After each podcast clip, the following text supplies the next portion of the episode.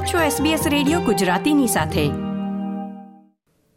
નમસ્કાર. મંગળવાર અઠ્યાવીસ ફેબ્રુઆરી બે હજાર ત્રેવીસના મુખ્ય સમાચાર આપ સાંભળી રહ્યા છો નીતલ દેસાઈ પાસેથી SBS ગુજરાતી પર.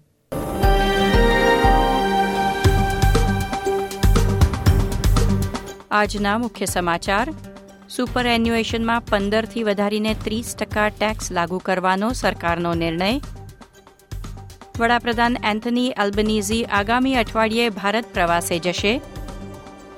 તુર્કીએમાં ફરીથી ભૂકંપ, એક વ્યક્તિનું મૃત્યુ થયું હોવાના અહેવાલ.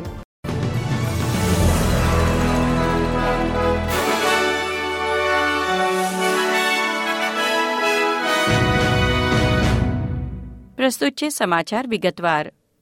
કેન્દ્ર સરકારે ઊંચા સુપર એન્યુએશન પર વધુ ટેક્સ લાદવાનો નિર્ણય લીધો છે. બે હજાર પચીસ છવ્વીસ નાણાકીય વર્ષથી ત્રણ મિલિયન ડોલરથી વધુનું સુપર એન્યુએશન ધરાવતા એકાઉન્ટ પર પંદર ટકાને બદલે ત્રીસ ટકા ટેક્સ લાગુ કરવામાં આવશે. આ નિર્ણયની એંશી હજાર લોકો પર અસર થશે. નિયમ લાગુ થયાના પ્રથમ વર્ષમાં સરકારને બે બિલિયન ડોલરની આવક થવાની અપેક્ષા છે. વર્તમાન પંદર ટકાનો નિયમ ત્રણ મિલિયન ડોલરથી ઓછું બેલેન્સ ધરાવતા એકાઉન્ટ પર યથાવત રહેશે. બીજી તરફ કેન્દ્રીય વિરોધ પક્ષે સરકારના નિર્ણયની ટીકા કરી છે. વિરોધ પક્ષ તરફથી ટ્રેઝરી પ્રવક્તા એંગસ ટેલરે જણાવ્યું હતું કે ત્રીસ ટકા ટેક્સ લાગુ કરવાનો નિર્ણય ખોટો છે અને તે સરકારના વધુ પડતા ખર્ચને સરભર કરવા લાગુ કરવામાં આવ્યો છે. ઓસ્ટ્રેલિયાના વડાપ્રધાન એન્થની આલ્બનીઝી આગામી અઠવાડિયે ભારતનો પ્રવાસ કરશે. પ્રવાસ અગાઉ તેમણે જણાવ્યું હતું કે આ પ્રવાસ તેમની સરકારની વિદેશ નીતિને એક નવી ઓળખ આપશે. બંને દેશ વેપારની દિશામાં વધુ દ્વિપક્ષી સંબંધો વિકસાવે તે હેતુથી વડાપ્રધાન સાથે વિવિધ વેપાર ઉદ્યોગો સાથે સંકળાયેલા લોકો પણ ભારતની મુલાકાતે જશે. ઓસ્ટ્રેલિયામાં આગામી મહિનાઓમાં યોજાનારી ક્વોડ બેઠક અગાઉ વડાપ્રધાન એલ્બનીઝીનો ભારત પ્રવાસ મહત્વનો માનવામાં આવી રહ્યો છે. ઓસ્ટ્રેલિયાના રાજ્યો તથા ટેરેટરીના કાર્યસ્થળે આરોગ્ય તથા સુરક્ષાની બાબતોના મંત્રીઓને જણાવવામાં આવ્યું છે કે ઘરેલુ સ્તરે સિલિકાના વપરાશ પર પ્રતિબંધને ઝડપથી અમલમાં લાવે. ઉલ્લેખનીય છે કે સિલિકાના ઉપયોગના કારણે ફેફસાની ગંભીર બીમારી થતી હોવાનું જાણવા મળ્યા બાદ આ નિર્ણય લેવાયો છે.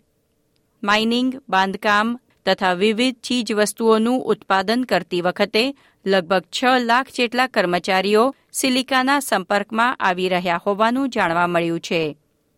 ઘરના રસોડાના પ્લેટફોર્મમાં વપરાતા પથ્થર વધુ જોખમી સાબિત થઈ શકે છે. આંકડા મુજબ દર ચારમાંથી એક કારીગરને તેના કારણે ફેફસાની ગંભીર બીમારી થઈ શકે છે. કેન્દ્રીય વર્કપ્લેસ એન્ડ સેફટી પ્રધાન ટોની બર્કે જણાવ્યું હતું કે નિયામકો તાત્કાલિક ધોરણે પ્રતિબંધ મૂકે તે જરૂરી છે. ન્યૂ સાઉથ વેલ્સના નોર્ધન રિવર વિસ્તારમાં લિઝમોર ખાતે આવેલા ભયાનક પૂરને આજે એક વર્ષ પૂર્ણ થયું છે. પિસ્તાળીસ હજાર લોકોની વસ્તી ધરાવતા આ ગામમાં પૂરના કારણે પાંચ લોકોએ પોતાના જીવ ગુમાવ્યા હતા અને લગભગ ત્રણ હજાર જેટલા ઘરોને વ્યાપક નુકસાન થયું હતું.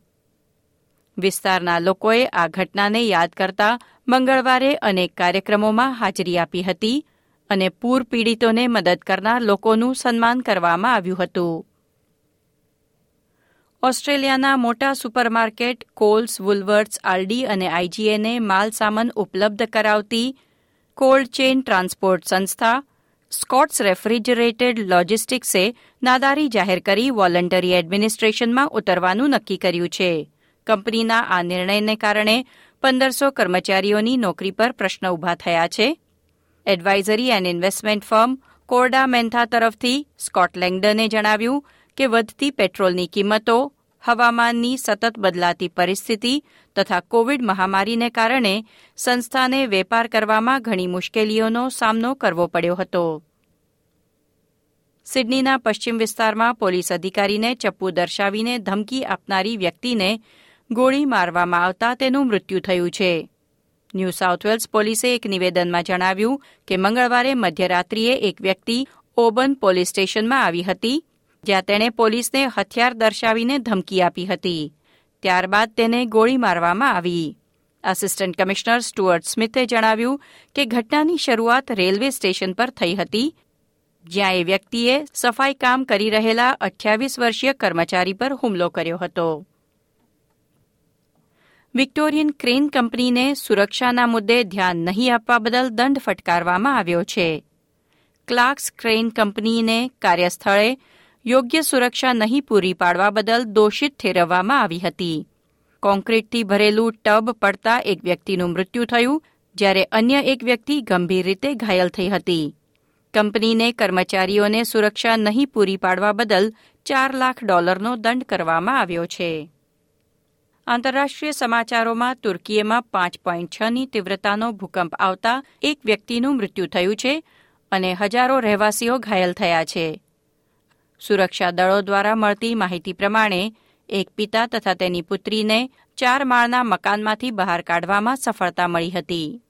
આ હતા મંગળવાર અઠ્યાવીસ ફેબ્રુઆરીની બપોરના ચાર વાગ્યા સુધીના મુખ્ય સમાચાર. લાઇક શેર કોમેન્ટ કરો. એસબીએસ ગુજરાતીને ફેસબુક પર ફોલો કરો.